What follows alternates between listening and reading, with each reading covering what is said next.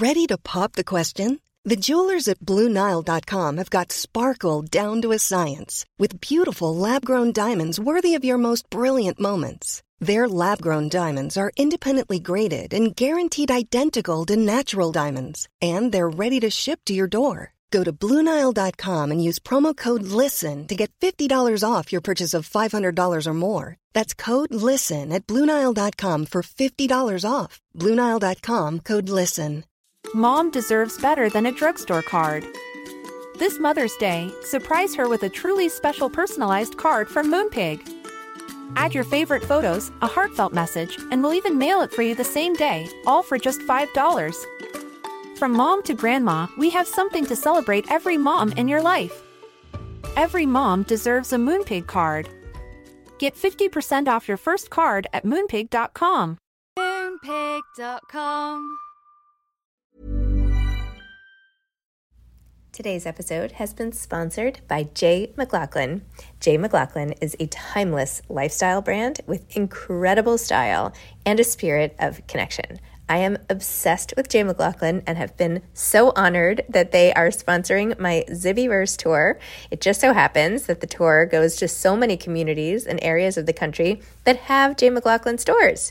And I love that the brand is philanthropic through Jay McLaughlin's local and loyal programming host store events to give back to organizations that are meaningful to Jay McLaughlin's local communities. I also love the fact that the clothes are just so chic. They make me feel polished and modern. And the best part is that most of the line comes in fabrics that don't wrinkle.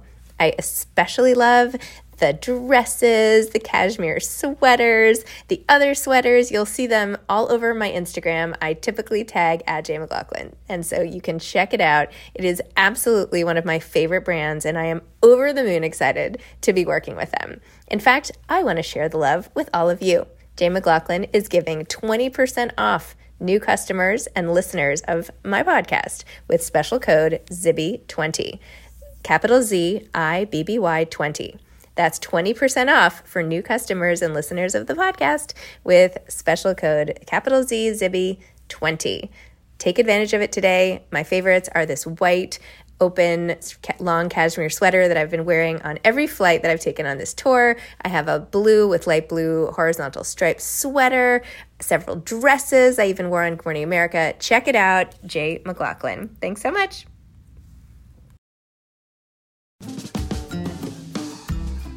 Hi, I'm Zibby Owens, the creator and host of the award winning podcast that you're listening to right now. Thank you so much, called Moms Don't Have Time to Read Books. It is a daily podcast, 365 days a year, and each day we talk to an author about all of the things related to their career, their book, their life, and more in 30 minutes or less because who has time? I am now an author myself, although I wasn't when I started this podcast. And you can get my new memoir, Bookends, a memoir of love, loss, and literature, wherever books are sold starting July 1st.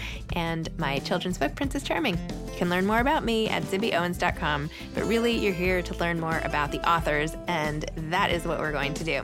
Also, be sure to check out all the other podcasts in the Zcast Podcast Network. You can learn more at zcastnetwork.com and definitely check out those shows as well.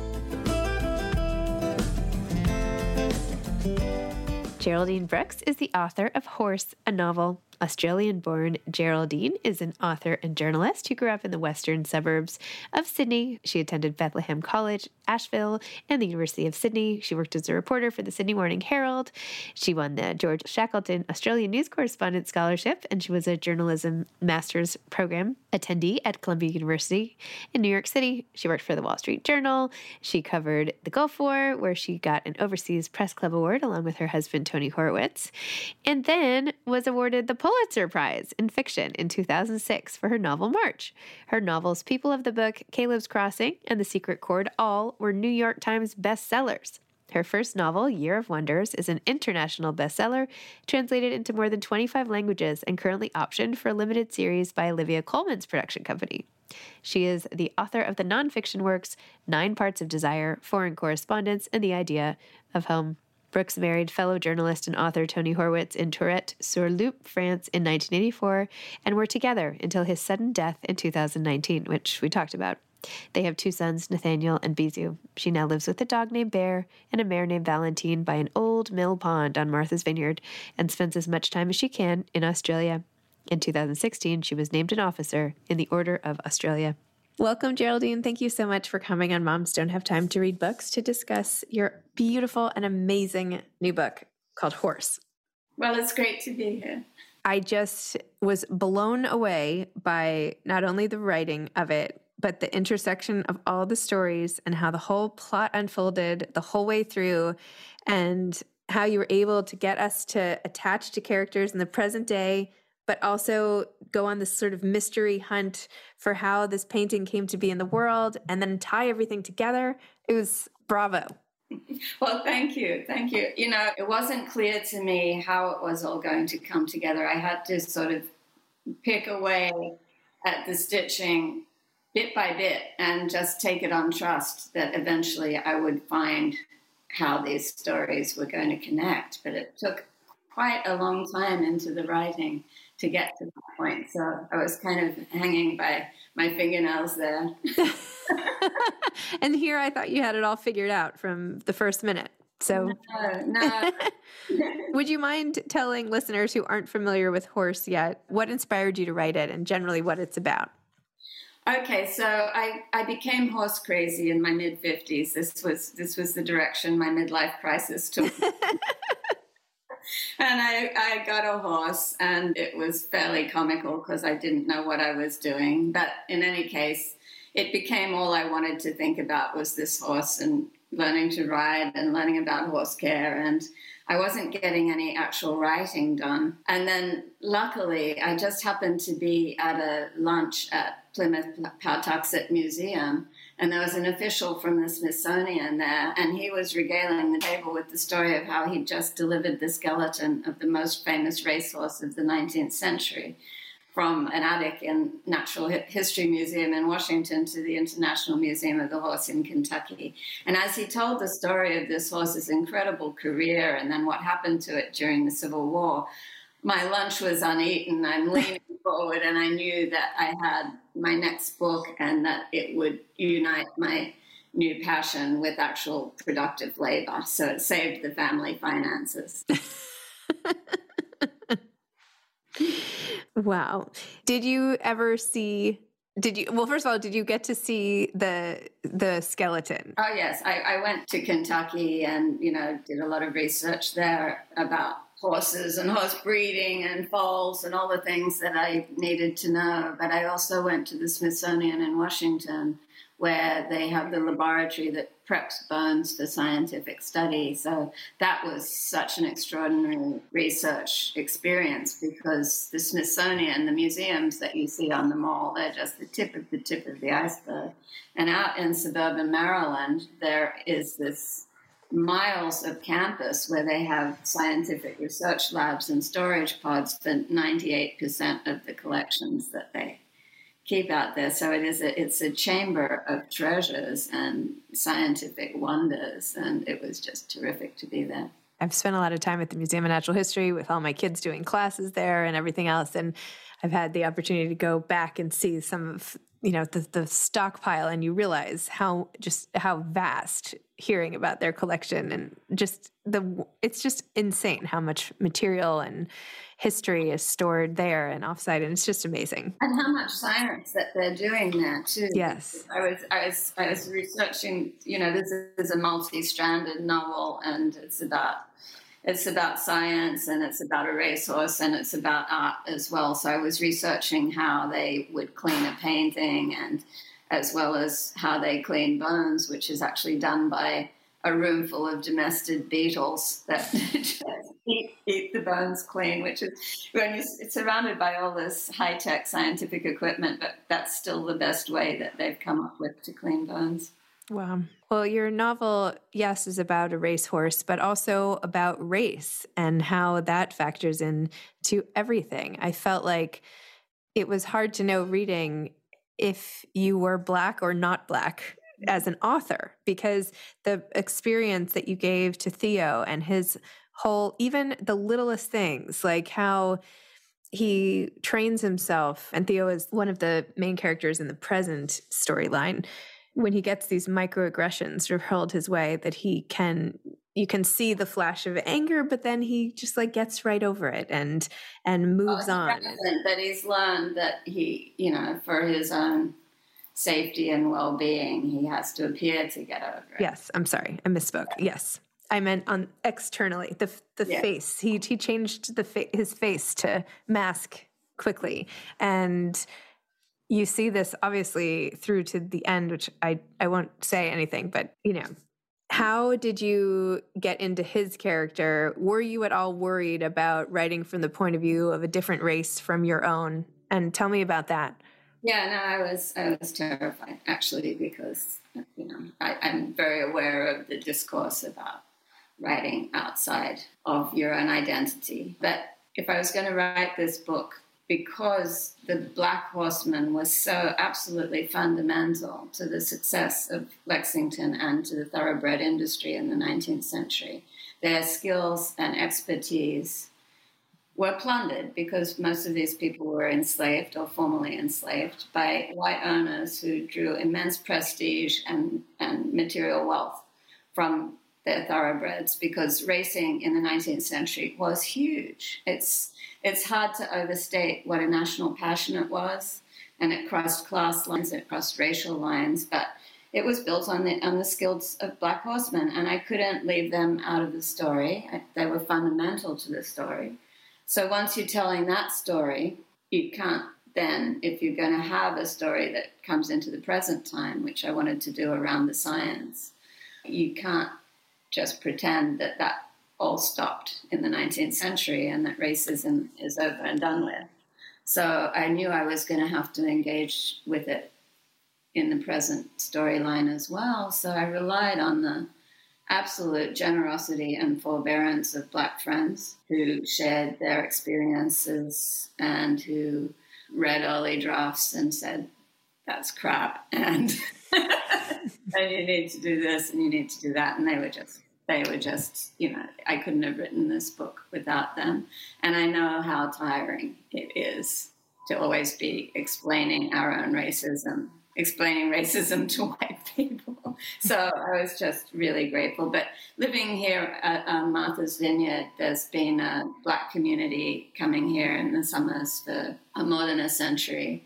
So I'm lucky that I've got to know so many interesting people here.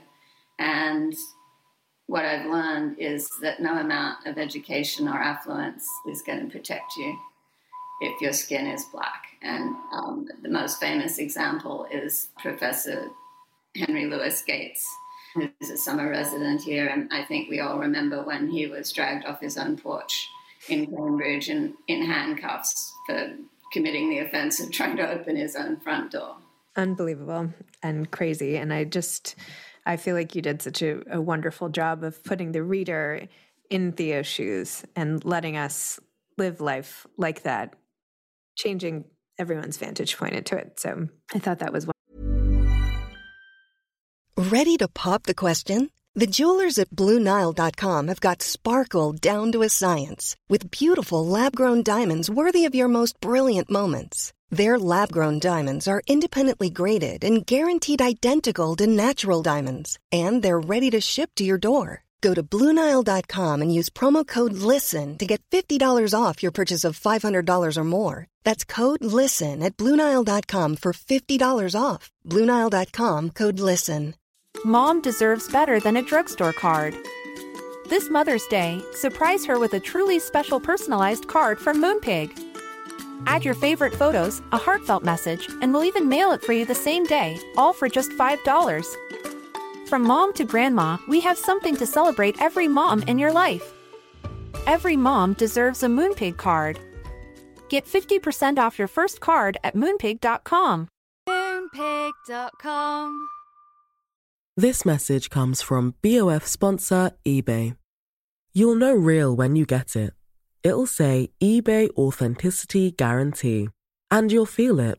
Maybe it's a head turning handbag, a watch that says it all, jewelry that makes you look like the gem, or sneakers and streetwear so fresh every step feels fly. eBay gets it. So look for the blue check mark next to that thing you love and be confident that every inch, stitch, sole, and logo is checked by experts. With eBay Authenticity Guarantee, you can trust that feeling of real is always in reach. Ensure your next purchase is the real deal. Visit eBay.com for terms. Wonderful. I also, I love how Jess sees people now in terms of how their bones are put together. Like the comment she made early on to Theo about, oh, well, you must be able to to run very well. Look at the mechanics of your legs. You know, uh, I'm like, wow, maybe I, there's a reason why I'm not a great runner. You know, it's not my willpower; it's my short legs. What you know? What are you going to do? I so I want Jess to like give me some sort of uh, excuse. Well, it was fun. It was fun creating Jess because I had so much research to do on the other characters that I thought I'd give myself a break and base her on, on me. So she's socially awkward, nerdy person. and she just loves the interior architecture of living things. So that's why she works in osteo preparation at the Smithsonian. She's just wonderful at articulating bones so they show what the creature was like when it was alive. And so, yes, yeah, so when she looks at people, she's always seeing through the flesh to the bones, and she's very impressed by people who have excellent uh, rotational ability. oh, I love that. It's like leave it to a good book to to have you look at the world differently, even just joints.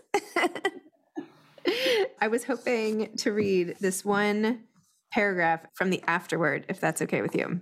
You said, I started this novel with the encouragement of my husband, Tony Horwitz, the true historian in the family. He hadn't been crazy about my previous novelistic plunge into myth and biblical history, but thoroughly embraced my engagement with a more recent period he knew and loved. Often, a pertinent article or a promising source he had ferreted out would land on my desk. Together with Bizu, we traveled to Kentucky, where our research often intersected in intriguing ways as he followed the trail of Frederick Law Olmsted for his book, Spying on the South. Back home, Tony's quips would keep me on task if I procrastinated. Doesn't look like Horace is galloping to the finish line today. Tony died suddenly on book tour, not long after speaking to an enthusiastic audience at the Filson in Louisville, my partner in love and life. I miss him every day. Oh, I am so sorry. Yeah, no, it's been a, it's been a tough three years, really. And you know, the first year I was just in shock and disbelief because we didn't know that he had anything wrong with his heart, and he was a gym rat. He went to the gym maybe six times a week, and he this was probably in retrospect not very good for his heart. He used to get on the machines and watch Fox News to get revved up. he hated Fox News so much. And so, uh, anyway, he was very fit, and it was just a total shock for me and the boys. So it's still clawing our way back, you know.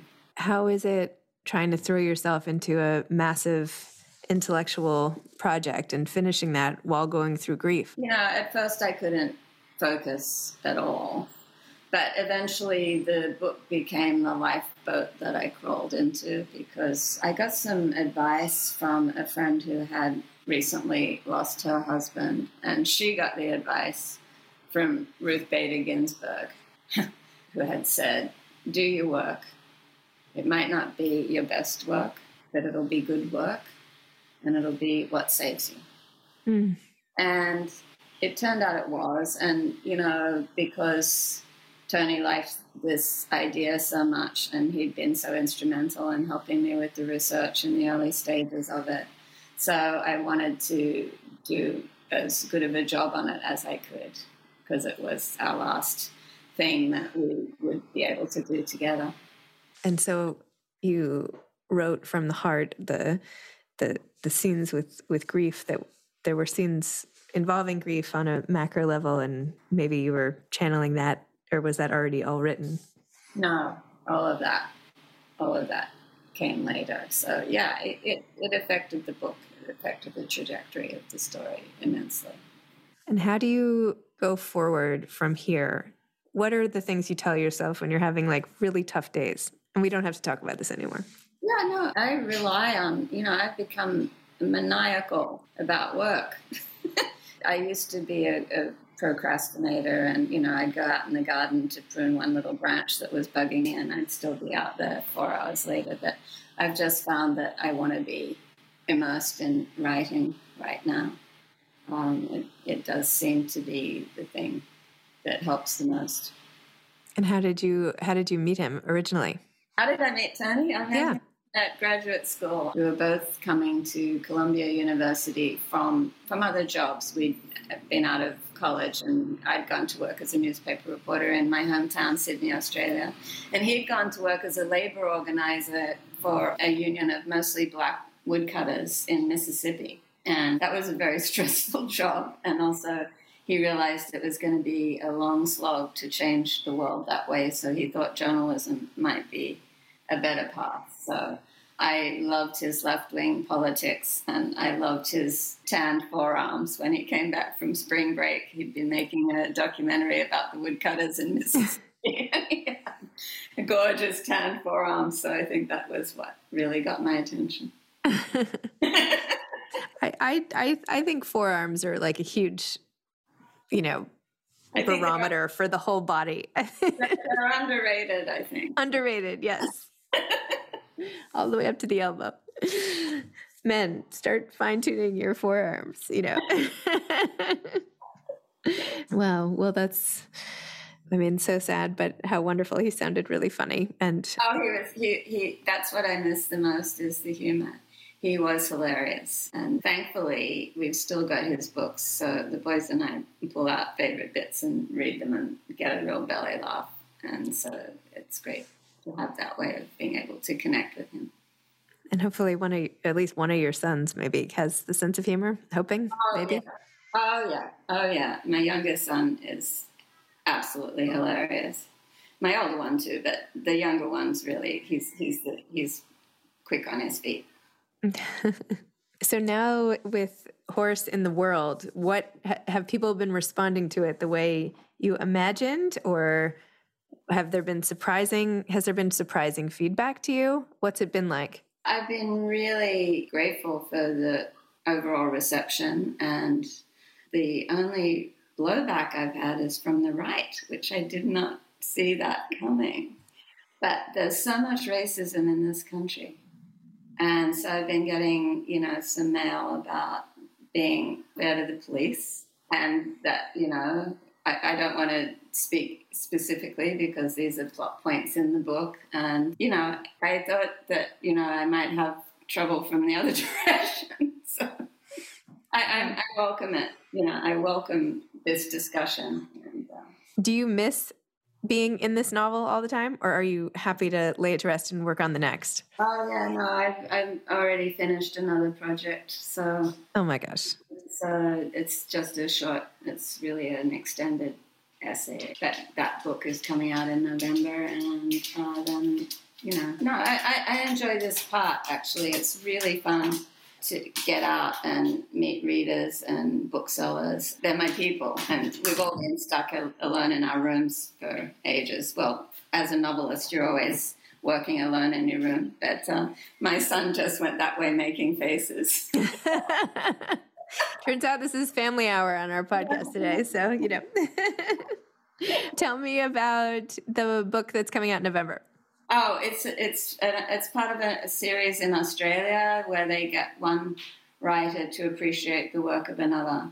And so I have done one of my favorite Australian writers, Tim Winton, who's nowhere near as well known in this country as he should be. Interesting. And then what's coming after that?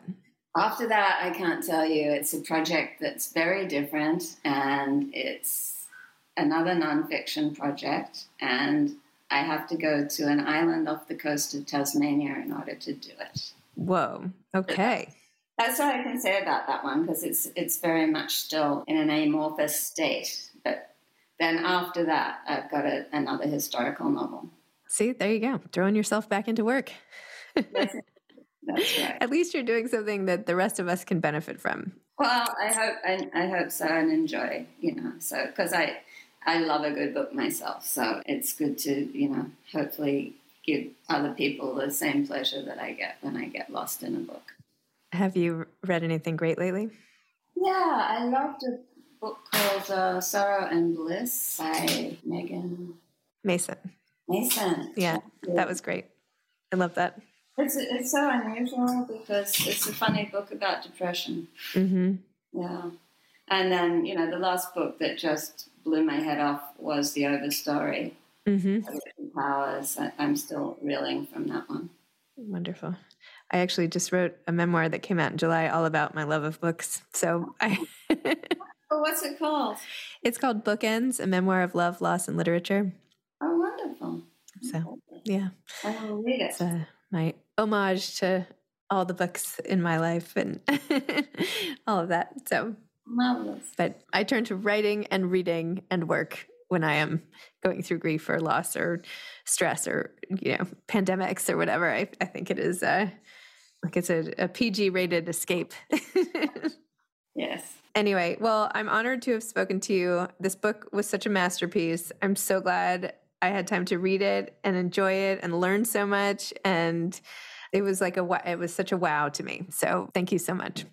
Well, thank you very much. I enjoyed talking to you. Thank you. And meeting Sadie. and Mateo. Mateo. Mateo the monkey. All right, take care. Bye. Bye bye. Thanks for listening to this episode of Moms Don't Have Time to Read Books. Don't forget to follow me on Instagram at Zibby Owens and at Moms Don't Have Time to Read Books.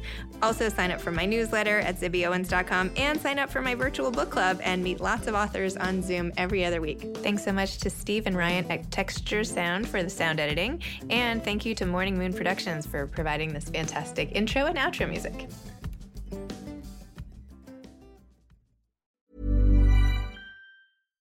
Mom deserves better than a drugstore card. This Mother's Day, surprise her with a truly special personalized card from Moonpig. Add your favorite photos, a heartfelt message, and we'll even mail it for you the same day, all for just $5.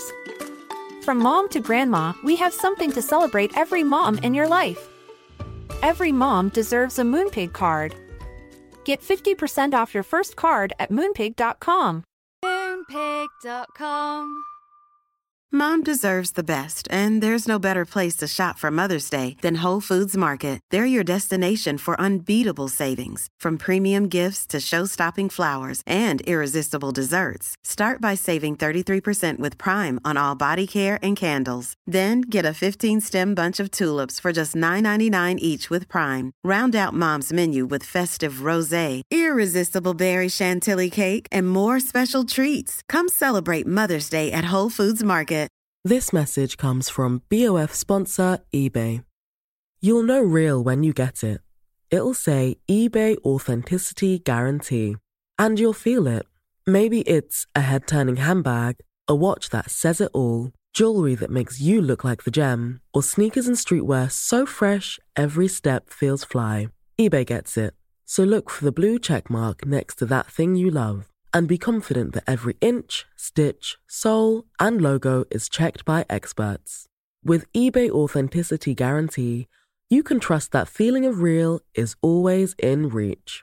Ensure your next purchase is the real deal. Visit eBay.com for terms.